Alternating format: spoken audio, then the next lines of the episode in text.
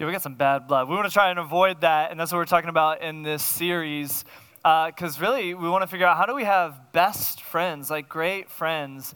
And, you know, when you think about it, uh, a dog really is man's best friend, right? I mean, a dog really is man's best friend. If you're going to have a pet, the number one choice obviously is a dragon. But a follow up to that, like close runner up, is going to be a dog. Uh, because dog is man's best friend. And, um, I came across 10 uh, reasons why dogs really are so great for, for people to have as pets. Uh, one of those reasons is that if you have a dog, you never need to get a vacuum cleaner or a dishwasher. Because you could just have the dog lick your plate. You can, uh, if you drop something on the ground, they're going to come back and clean it up for you. You don't have to worry about it. So that's a great reason to get a dog. Another reason to have a dog is uh, because you will never have to eat alone if you have a dog.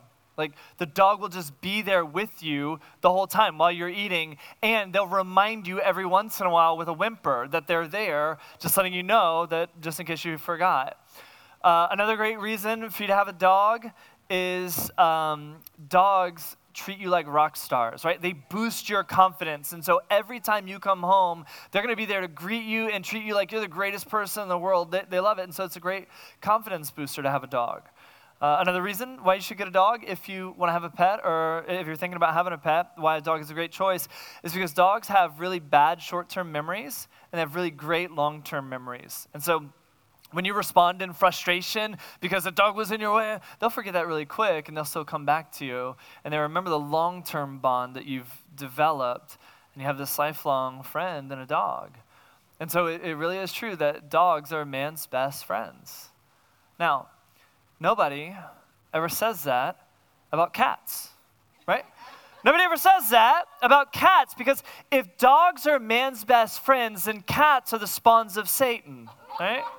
And, it, and I know I know that may seem a, a bit too strong. Well, cats are the devil's minions, all right?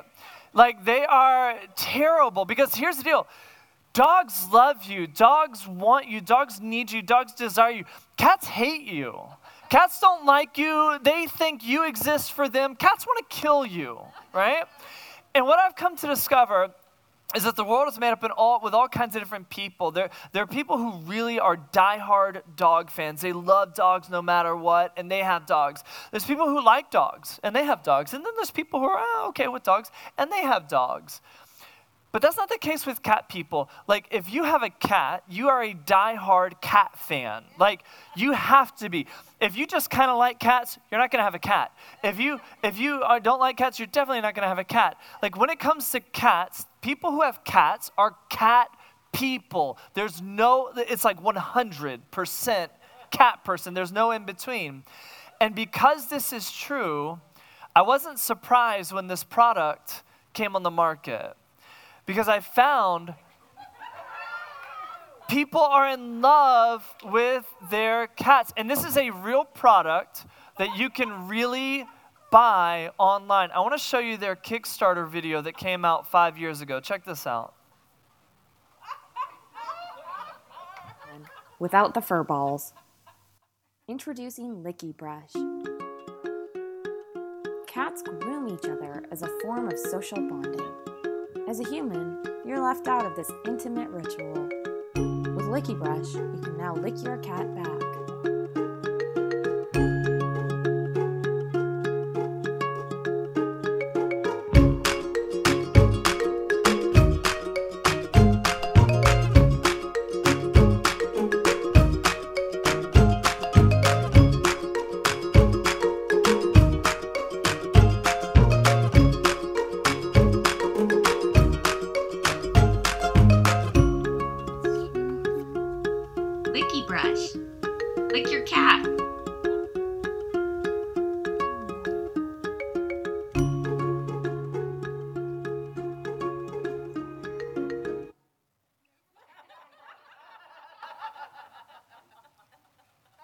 You got to be a diehard cat person. You know what I'm saying?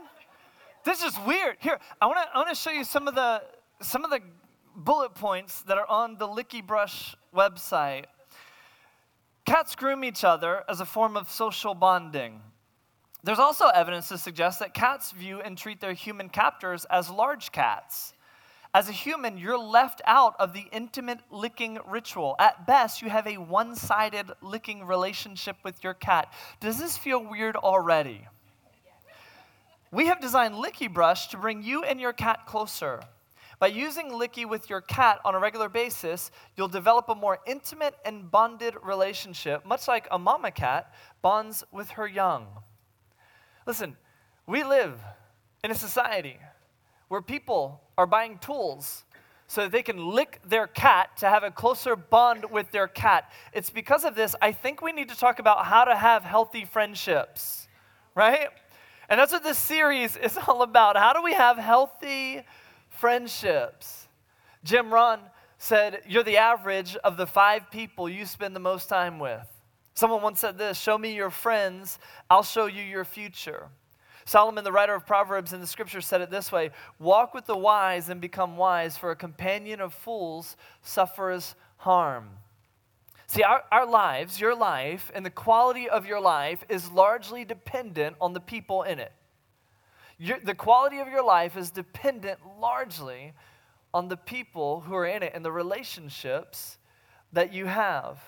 And I want to say it this way. So go ahead and take out your phone, uh, take a picture of this. This is how we take notes around here by taking pictures.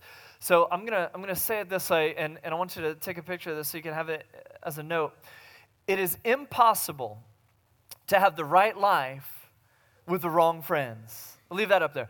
It is impossible to have the right life with the wrong friends. You just can't do it. This is, this is a message that we see in the scriptures, and this is what we've seen in our own lives. We're in the midst of this series called Instamacy, and it's all about how do we move from an Instagram world where a lot of our interaction happens online to, and, and, and we have distant friendships, and, and we're so connected, and yet we're disconnected as well. How do we move from an intimacy kind of uh, interaction with people to an intimacy kind of reaction, to an intimate kind of interaction? With people. And, and the definition of intimacy is to know and to be known. To know and to be known. And that's what we all want. That's what we desire. That's what we hope for. We want to know and be known. And so, how do we live this way in our lives? This is what we're looking at through this series. And to do this, I want to take a look at some principles that we see in the scriptures today. And here's my challenge for you is to simply live out the light found in the scriptures. So, what we're going to do is we're going to look at God's word. We're going to look to see what does God have to say about relationships and friendships. And my challenge for you is to not push back against it, not to say, yeah, but what about, or okay, God knows about the rocks and plants and trees and birds, but I think I know better about my friendships than He does. No, no. I want to challenge you not to push back against it, but instead to allow the light of God's word to shine in your life and for you to simply live it out. Not to fight it, not to say, yeah, I don't know. But what we want to do is we want to live out the light found in the scriptures that we're going to review that, that we're going to see today. Because here's what we know. Following Jesus is what's best for all people at all times in every situation. If you ever want to know what to do in a certain situation, follow Jesus. Because following Jesus is what's best for all people at all times in all situations. What about follow Jesus? Yeah, but how about follow Jesus? Following Jesus is what's best for all people at all times in all situations. The writer of Proverbs, uh, Solomon, who's, who's described as the wisest man to ever live. And so God, God actually asks him, What do you want from me? And he says, I want, I want wisdom. And he says, I'm going to make you wiser than anybody who ever lived. And so here's what the wisest man who ever lived on this planet, past, present, future, wrote to his son in the book of Proverbs. Proverbs chapter 1, verse 8 My child, listen when your father corrects you. Don't neglect your mother's instruction. What you learn from them will crown you with grace and be a chain of honor around your neck. So listen up to what I'm about to say because this is going to um, be, be a chain of honor around your neck. This is going to benefit you so much. And he says this here's the advice he gives My child, if sinners entice you, turn your back on them. They may say, Come, join us. Let's hide and kill someone. Just for fun, let's ambush the innocent. Let's swallow them alive like the grave. Let's swallow them whole like those who go down to the pit of death. Think of the great things we'll get. We'll fill our house with all the stuff we take. Come, throw in your lot with us, and we'll all share the loot. My child, don't go along with them. Stay far away from their paths. They rush to commit evil deeds. They hurry to commit murder. If a bird sees a trap being set, it knows to stay away. But these people set an ambush for themselves. They're trying to get themselves killed. Such is the fate of all who are greedy for money. It robs them of life. Solomon is explaining to his son watch the company you keep. Don't go along with people who are going down the wrong road. Stay away from them because Solomon knows what I just said to you. It is impossible for us to have the right life with the wrong friends. It is impossible for us to have the right life with the wrong friends. And so, what we're going to need to do is we're going to need to carefully curate the people who are in our lives. We're going to need to be intentional about it. Because chances are the friends that you have in your life became friends by proximity friends because of habit, friends because of mutual interest, friends because of whatever it is, and they're just in your life. I wonder, have you been intentional about going to your friendships and curating your friendships, the levels of your friendships, the people who have greater access to? Have you curated that so that you have the right people in your life? Because again, it is impossible for you to live the right life with the wrong people. So, we're going to go through uh, some, some principles, but first we need to determine this. You, you need to determine this. You need to answer this question for yourself Am I a thermometer or am I a thermostat? Am I a thermometer or am I a thermostat? Remember, the way we take notes is by taking pictures, so you can take a picture of this. Am I a thermometer or a thermostat? So, you know what a thermometer is? A thermometer gauges the temperature of the room. A thermometer tells you what the temperature is. A thermostat sets the temperature.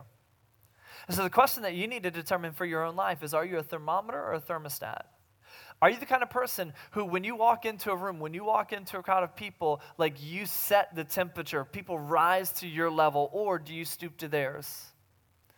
Do you just kind of go along with the flow, go along with the crowd? Are you a thermometer in that you adjust to whatever it is that's going on? Or are you a thermostat where you set it because you have standards, you got a vision, you have a direction for your life, and you're not going to adjust to what somebody else is doing?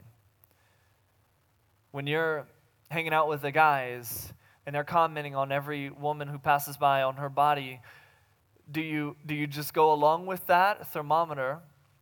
Or do you redirect the conversation to something else? Thermostat. When you're, when you're hanging out with the ladies and they're complaining, they're negative about something, do you stoop to that and begin to complain and say, well, we're just venting? Or do you redirect the conversation to talk more about gratitude and to talk about solutions instead of problems? What kind of person are you? Are you a thermometer or a thermostat? What we're going to do today is we're going to determine we got to be thermostats. If we're going to live the right life, we cannot continue to be a thermometer. We have to be a thermostat. We have to be the one who sets the direction, who sets some standards, who sets some principles, and says, This is how I'm going to live my life because the thing I've discovered is I cannot live the right life with the wrong friends. So, we have to be people who become thermostats. There's, there's this moment in Jesus' ministry where um, he's hanging out with some uh, disreputable, disreputable people, and uh, some religious leaders see that, and they don't like that. They don't think Jesus should be hanging out with these people because Jesus is a religious guy. Jesus is, is this, this guy who's supposed to be a paragon of virtue, this model for people to, to live after. And they see he's hanging out with some, some people that they don't think is right. But the reason why Jesus can do this is because he's a thermostat not a thermometer. Here, here's what it says in Matthew chapter 9, verse 10. Later, Matthew, and Matthew had just been invited by Jesus to be one of his followers. Matthew was a tax collector. And back then, people hated tax collectors because they would uh, not just collect taxes, uh, but they would also skim off the top and they'd charge you more than you owe so that they could line their own pockets. So Matthew was this hated guy, but Jesus says, Hey, I want you to come be my disciple. I want you to come follow me. Like, some, some of us, man, what would it be like if you moved from this place of thinking God was ticked off at you to like he actually liked you and he loves you and he calls you by name? And he doesn't look at you for all your faults, flaws, and failures and he doesn't say, What's wrong with you? And I can't believe you. But instead, just like Matthew, he looks at you here and now and says, Come follow me. Because the way that I'm going to lead you is a way better life than what you're living now. So come follow me. Whether you believe it or not, that's the reality of how Jesus looks at you. And that's what God is inviting you to a life of grace, a life of love, a life of forgiveness, the life you've always longed to live. He says to Matthew, Come follow me. And Matthew gets so excited about it because it's like, wait, you're accepting me? You're embracing me? Me? You want me to follow you? How great is that? He gets so excited about it. Like he, he throws a party and he invites Jesus. But then Matthew's thinking through, like, who he's going to invite to the party. And he's like, wait, I'm a tax collector. I know a bunch of other tax collectors. And I know a bunch of other people who aren't very good. But if Jesus can accept me, if he can invite me to follow him, maybe he can accept them too. Maybe he can invite them to follow him too. Maybe. If he can do something in me, he can do something in them in them. Can I just let you know some of you have written off people in your life because you think they're too far gone, they're not. Because if Jesus can love even you, and I know some of you, if he can love even you, if he can love me, oh man, he can love Randy at the shop. I know you don't, but he can, he does. He can love Janice in accounting. I know you don't, but he does. Matthew says, I'm throwing a party. So he invites all these people to come. Later, Matthew invited Jesus and his disciples to his home as a dinner guest, along with many tax collectors and other disreputable sinners. But when the Pharisees, the religious people, saw this, they asked his disciples, Why does your teacher eat with such scum? When Jesus heard this, he said, Healthy people don't need a doctor, sick people do. See, Jesus could go into an environment like that. Yeah, and that's why we exist as a church. Because healthy people don't need a doctor, sick people do, and we're all sick. And we're just trying to be healthier, right?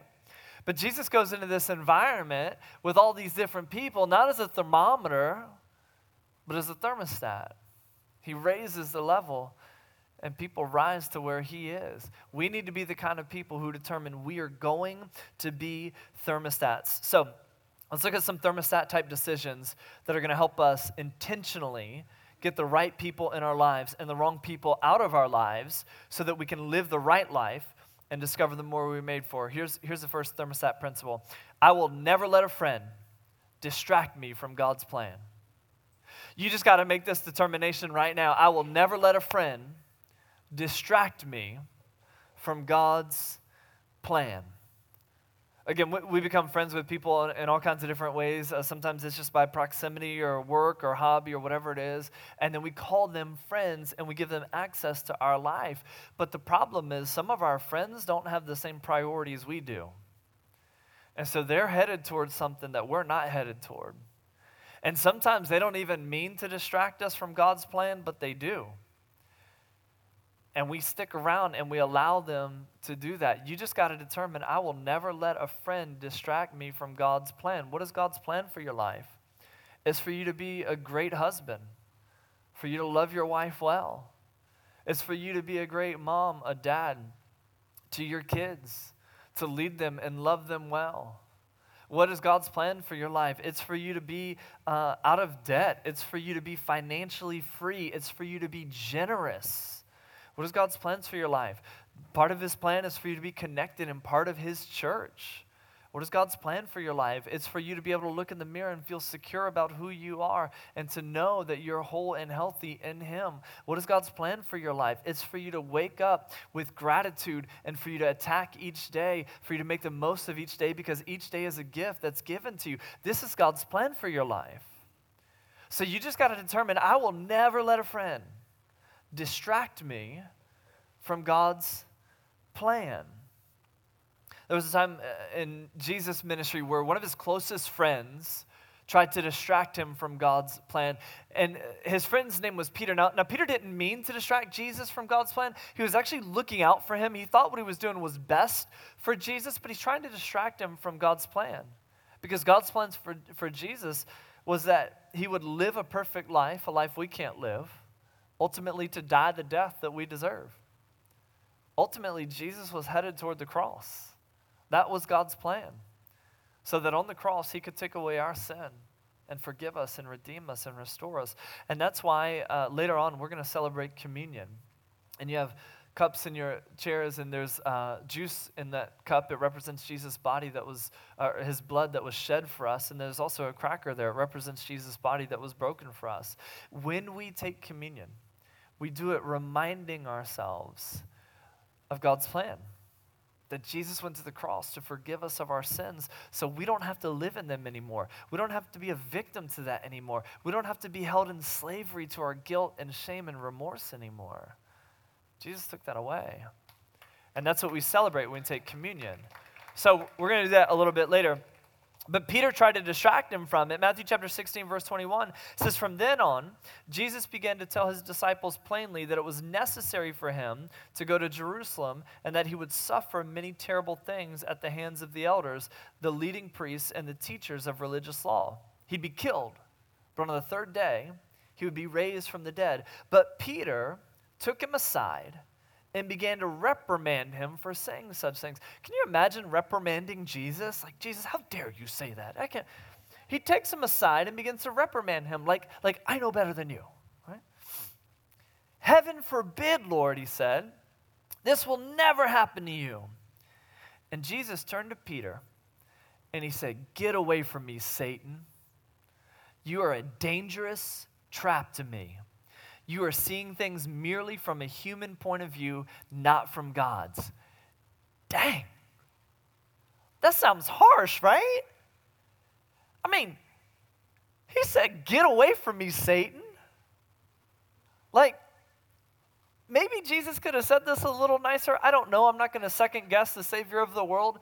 But he says, Get away from me. And, and, and I want to pause real quick and point this out. Most likely, Peter was hurt by this. But Peter did not choose the bait of offense. He did not get offended by this. Here's what happens in some of our friendships friendships end, there's resentment and bitterness, there's a divide that's created because we choose the bait of offense. I'm, I'm certain this hurt Peter's feelings, but he chose not to get offended. What happens when we get offended is somebody wrongs us. We don't like that, and I don't, can't believe in you. Who do you think you are? Why would you? That's something that would end a friendship if somebody said that to you, right? That's if you chose the bait of offense. We cannot choose the bait of offense because offense is a tool that's used by Satan to try and divide us. So, yes, you can be hurt, but then you address it, but then you bring it up. Or you look back and say, Why is that? What is that? There's this self reflection that takes place. But if we allow offense to take root in our life, it leads to bitterness, it leads to division. This is why some of the friendships that you had in your life you no longer have anymore, because somebody got offended, somebody got mad well you said this or you didn't call me or you should have called me or you you didn't do this or i thought you were going to do this and you didn't and offense took place. And now you're no longer friends. But peter did not choose the bait of offense. That's a whole different sermon for a whole another time. But related to this jesus refused to allow a friend to distract him from god's plan.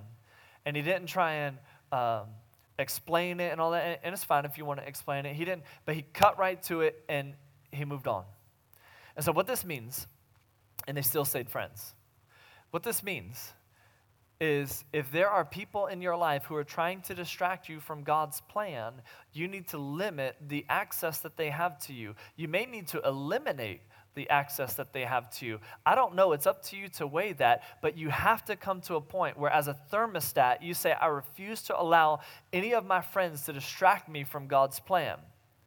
And so, if you got friends who are constantly asking you to stay out late on Saturday night over and over again, or wanting you to go to the lake on Sunday every single week, nothing wrong with going to the late, uh, lake, nothing wrong with staying out late. But if it's going to prevent you from being part of God's plan, being part of which part of God's plan is for you to be connected in the local church, if they're going to continue to distract you from being part of the local church, you just say, uh uh-uh, uh I can't do that. Instead, you turn it around and say, How about you come with me on Sunday? Again, you be the thermostat, not the thermometer. You say, How about you come with me on Sunday so I can introduce you to some of the hope that I'm finding in my own life? Don't be the kind of person who allows people to distract you from God's plan, but you be the kind of person who illuminates some light to show them God's plan for their life so they can start to live the hope that you found. Are you with me? What it means is if you got friends who are materialistic, always going for the next nicer, bigger, better, what faster, whatever it is, and that begins to lead you in that direction, and you're like, oh man, I want the next. That's when you just stop it and say, uh uh-uh, uh, I'm getting distracted from God's plan in my life because God's plan is not that I would go into debt. God's plan is that I would be generous. God's plan is that I'd be financially free. And oh my goodness, I see the emptiness, I see the cycle that you're in, and I want to help deliver you from that. Let me show you a better plan God has for you. You refuse to allow somebody to distract you from God's plan, and then you try and help them along to discover God's plan for their life. This is what it means. And, and, and I want to point this out too. I got to say this. If you're going to be a thermostat, living by the light of Scripture, again, we just want to live out the light Scripture says. We don't want to fight. Don't, fight against this. You, can if you want. You can argue with it. You can push back. You cannot do it. It's up to you. Here's the deal the life we're living, we're living ultimately, all the pitfalls and the downfalls, and all that comes from us living our own way, from us trying it our, uh, on our own.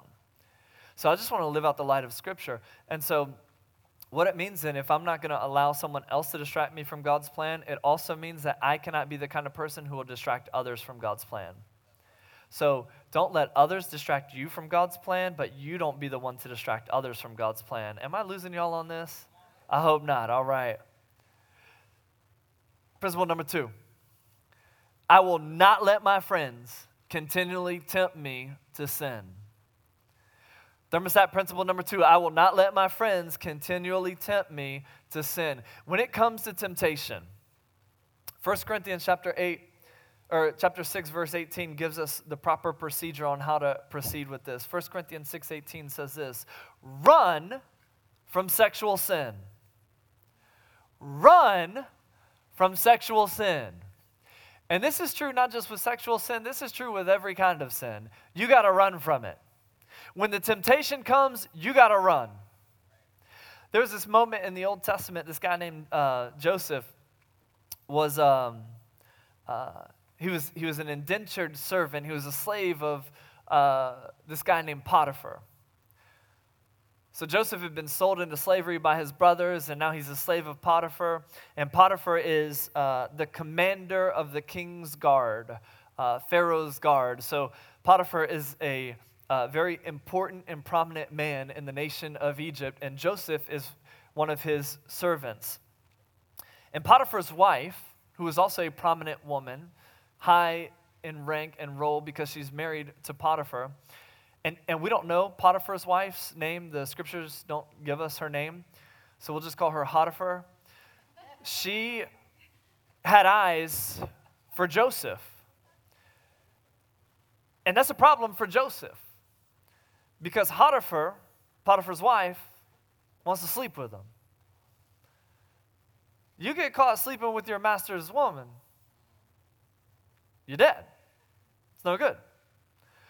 So she is trying to seduce him, and Joseph keeps saying no, no, and he keeps he keeps and but then there's this moment where her desire gets the best of her. She can't contain herself anymore. It says in Genesis 39, verse 10, she kept putting pressure on Joseph day after day, but he refused to sleep with her.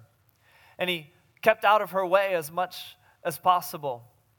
Again, Joseph had determined he's going to flee from sin. He's not going to give in to it. One day, however, no one else was around when he went in to do his work. She came and grabbed him by his cloak, demanding, Come sleep with me. Joseph tore himself away, but he left his cloak in her hand as he ran from the house. Here's what I want you to see. When Potiphar comes to grab him, says, Come sleep with me, he wiggles out of his cloak and he runs. When he sees the hoe come through the dough, he says, Oh no, I got to go. And he leaves. He runs. Some of y'all are going to get mad about this and never come back. You've said worse things in your life, so don't judge me in that. He runs. He says, I got to get out of here. Some of us stick around and try and fight a battle that God is saying, run from. I'm, I'm going to stay strong now. I'm not going to give in this time. I'm going to overcome. God's saying, no, run. Set up some boundaries, get some people in your life you can be held accountable with, and run. And so when your friend is trying to tempt you, you run from it. You say, This is not going to work because I'm trying to follow God's plan, and this temptation is not letting me do that. And so, when you're hanging out with the ladies for the wine night, because you like the wine night and you like the ladies also, the wine first, then the ladies, they're okay. But you're hanging out with them, and they start complaining about their husbands, they start talking negatively about their husbands, instead of sticking around, you got to run. Because what will happen is you'll begin to say, This isn't going to affect me. And then the next day, you start to critique your husband. You start to say, I don't really like that either. And then their attitude begins to rub off on you. You got to run. When you're dating that person and you've determined, I'm going to follow Jesus so I'm going to pursue purity in my relationship because that's what you're doing in following Jesus. I'm pursuing purity in my relationship. We're not going to have sex before we get married. We're going to pursue purity in our relationship because that's where what is God is calling us to. That's what the light of His scriptures teach me. So I'm pursuing purity in my relationship. But if you're dating somebody who doesn't have boundaries, who doesn't see things that way, and they're continue, and it's like, okay, cool, that's fine, no problem. And but but they continually tempt you to cross those lines and those boundaries. You've already determined that you're not going. There's a point where you got to say, this is not going to work. You got to determine, I will not allow a friend to continually tempt me. Because when they do that, it distracts you from God's plan. I want to give you a bonus one real quick. It's this one. I will choose my closest friends from those who are journeying in the same direction as me. I will choose my closest friends from those who are journeying in the same direction as me.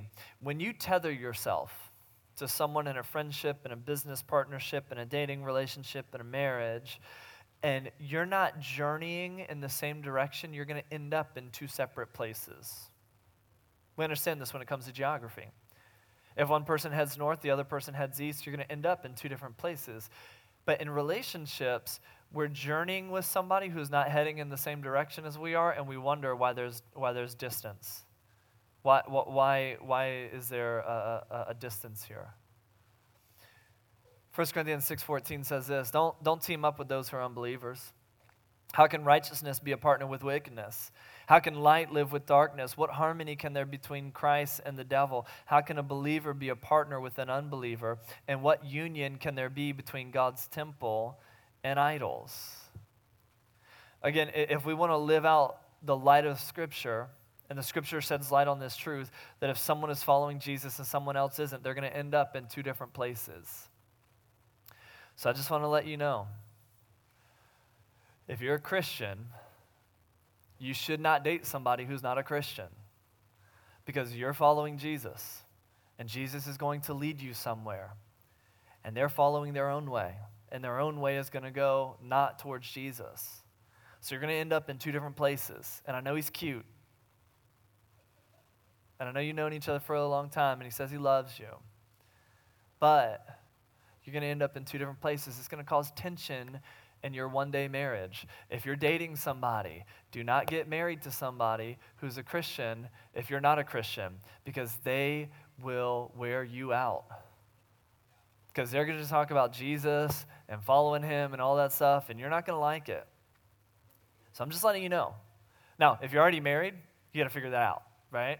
But I'm talking about entering into a relationship. Don't get into a best friend situation. Don't get into a business relationship. Don't get into a, a dating relationship or a marriage if one person is following Jesus, because Jesus is going to lead them to a certain place. Jesus is going to teach them to give. Jesus is going to teach them to serve. Jesus is going to teach them to live for others. Jesus is going to teach them so many things. He's leading them in that direction. And if you're not somebody who's following Jesus, you're going to be frustrated by them because they're just going to keep talking about it all the time. And they're going to want to pull you on this journey. You're like, I don't want to go. So if you're not a Christian, do yourself a favor. Do not date somebody who's a Christian, who's really following Jesus. And if you're a Christian, do not date somebody who's not a Christian because you're going to end up in two separate areas. Well, maybe I can win them over to Jesus. Maybe we can start dating and then they'll become a Christian. Hey, you can do that and still be friends. You don't have to date them to introduce them to Jesus. So you set some boundaries and you just determine I'm going to journey, I'm going to tether myself to people who are headed in the same direction. Because if I tether myself to somebody who's headed in a different direction, there's going to be this strain, there's going to be this tension, there's going to be this pulling, there's going to be this why is that happening? Because we're not heading in the same direction. And when I say if you're a Christian, uh, what I mean, and, and when it comes to dating, th- this is a big thing when it comes to dating, I don't mean like, oh, he's a Christian. He goes to church on Christmas and Easter. Uh, no, if you're running after Jesus, he needs to be running after Jesus also. And he needs to be the one who's leading you closer to Jesus, not pulling you from Jesus. Again, determined to never let a friend distract you from God's plan, determined not to be with somebody who's going to continually tempt you. We just want to live out the light of scriptures. I know a lot of people push back against that, but that's what God says, and I don't know, I think He knows better. So, last one. Last one. And, and, and we're doing all this because, again, it is impossible to have the right life with the wrong friends. And we just want to have the right life. We want to have the life God has called us to. But here, here's the last one. And if you if you miss this last one, everything else I just said, like you can you can live it It'll, it'll work for you, it'll help you. But if you miss this last one, living out these other principles will lead you, could lead you to this mean, nasty place. And you can become like some of the people that you know that you don't like, some of the people who are religious who follow Jesus, and it's like, you're the meanest person I know. So you can't miss this last one. I will never stop loving people with the unconditional love of Jesus Christ. I will never stop loving people with the unconditional love of Jesus Christ. So, yes, you're going to set some boundaries. Yes, you're going to put some principles in place. Yes, you're going to say, I'm not going to allow people to uh, distract me from God's plan. I'm not going to allow people to continually tempt me. I'm going to make sure that I'm journeying in the same direction with people that I tether myself to. But in all relationships, with all people, with every single person in my sphere of influence, I am going to love them with the unconditional love of Jesus Christ. So, you may need to break up with your boyfriend or girlfriend after this message. Don't look at them right now. But you can do it in a loving way. And over in Texas, not a loving way. But you can do it in a loving way. You may need to unfriend some people. And I don't mean on social media, maybe on social media, but maybe in real life. But again, I'm still going to love you.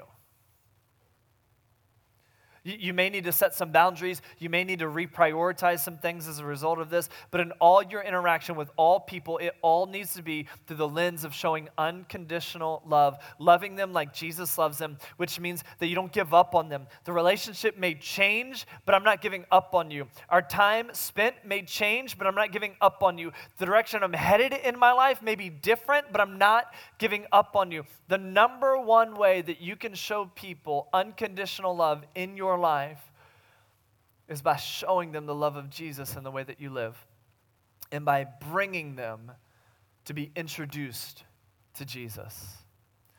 The number one way you can show unconditional love to people in your life is by introducing them to Jesus.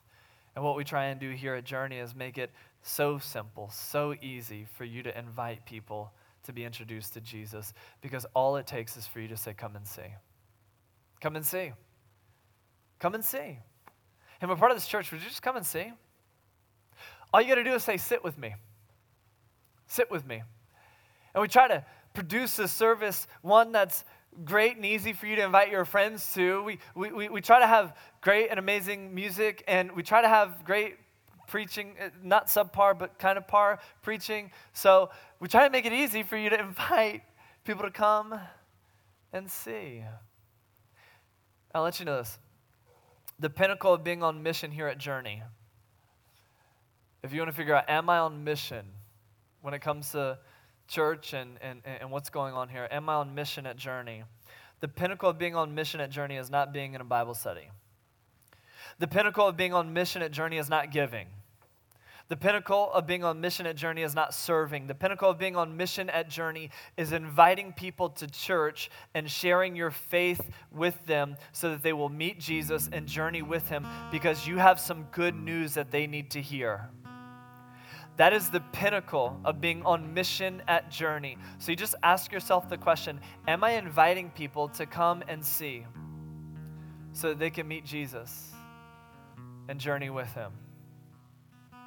That's what we want to do. So, who in your life needs to get an invitation from you this week? Who do you need to say, come and see to? Would you just think of three people right now? We'll wait. Just think of three people. Who are three people? And I'm not talking about somebody who lives four states away. You know they're never coming. I'm not talking about uh, like, like, like who, who are three people in your life, in your sphere of influence right now? You just need to say, come and see. Here's the danger with something like this. You're going to think of that, or maybe not think of it, but you're going to think of it, and then you're not going to do it this week. Can I just challenge you? Send a text this week. Make a phone call this week. Have a conversation this week. Would you just ask those three people? Would you commit to do that? Say yes in your mind. Because you have a hope they need. You've seen a light that's guiding you, and they're stumbling in the darkness. You've experienced the love. They haven't. The most loving thing you can do is introduce them to that. The cruelest thing you can do is keep it to yourself. Who of us would see somebody drowning and say, Well, sucks to be you? No, we jump in and help them or find somebody who could help them. I will never stop loving people with the unconditional love of Jesus Christ. Yes, they hurt me. Yes, they wronged me. Yes, they wrote me off. Yes, they, and listen, every sermon that I preach to you guys, you need to know I'm not preaching to you, I'm preaching to me. And if you get something from it, good. These sermons are for me because I don't have this all together. And I need to hear this. I will never stop loving people with the unconditional love of Jesus Christ. We're going to celebrate that love right now as we take communion. And if you've received the good news of God, I want to invite you to take the cups that you have in your chair. You can peel back the layer, take the cracker as a reminder of Jesus' body that was broken for you. And you peel back that next layer and drink the juice as a reminder of Jesus' blood that was shed for you. Oh, and as you do that, would you just remember God's unconditional love, God's grace, God's forgiveness given to you?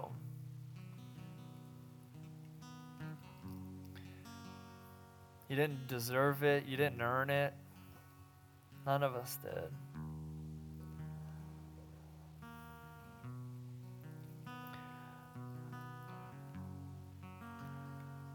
God, we do this in remembrance of you.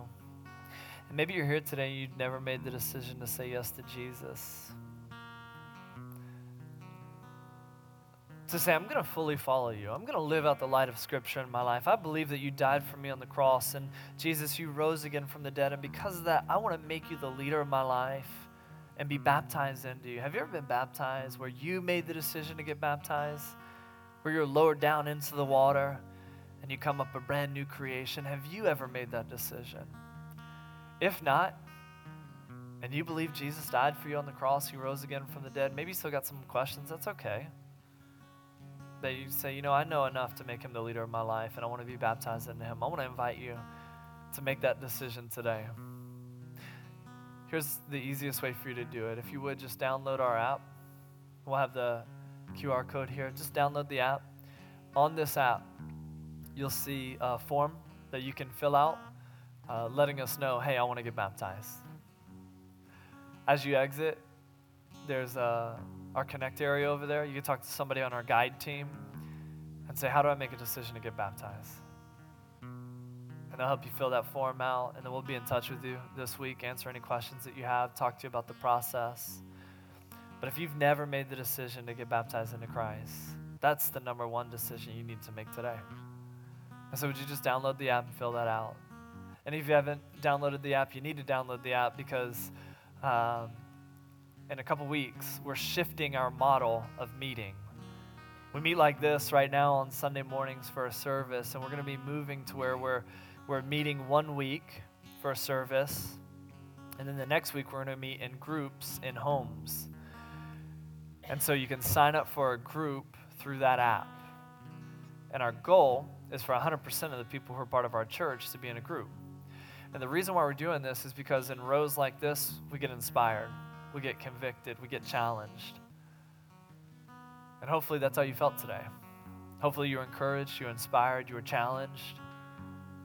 But in this model we're moving toward next Sunday, this isn't happening next Sunday. Next Sunday we're meeting here for service again. But we would meet in groups and then talk about this and see how do we need to live this out in our lives and then we're like doing this together. We're on mission together. And we get to know one another. We build relationships with one another. So the person sitting over here isn't a stranger to the person sitting over here, but now you get to know one another. And that's the church. And that's a community that we're seeking to build. And that's where we're headed. So if you haven't downloaded the app, go ahead and put that back up there for me. Download the app, use it to sign up for a group, because beginning August, for at least six months, we're going to do this experiment. Half of what we do is going to be groups on Sunday morning, and the other half is Sunday service. And if you're not in a group, you're going to miss out on half of what we do as a church. You're going to miss out on the relationships that you could build. You're going to miss out on what I believe God wants to do in and through you through relationships with others. This whole series is about how to build healthy friendships. Being in a group is an amazing way for you to get to know people and do that. So, um, download the app. From the app, you can also give as well. Uh, and if you've come prepared to give with a check or cash, you can drop that off in the black boxes as you leave today. Um, but everything in your connection with this church is easily accessible through that app. So be sure to download that.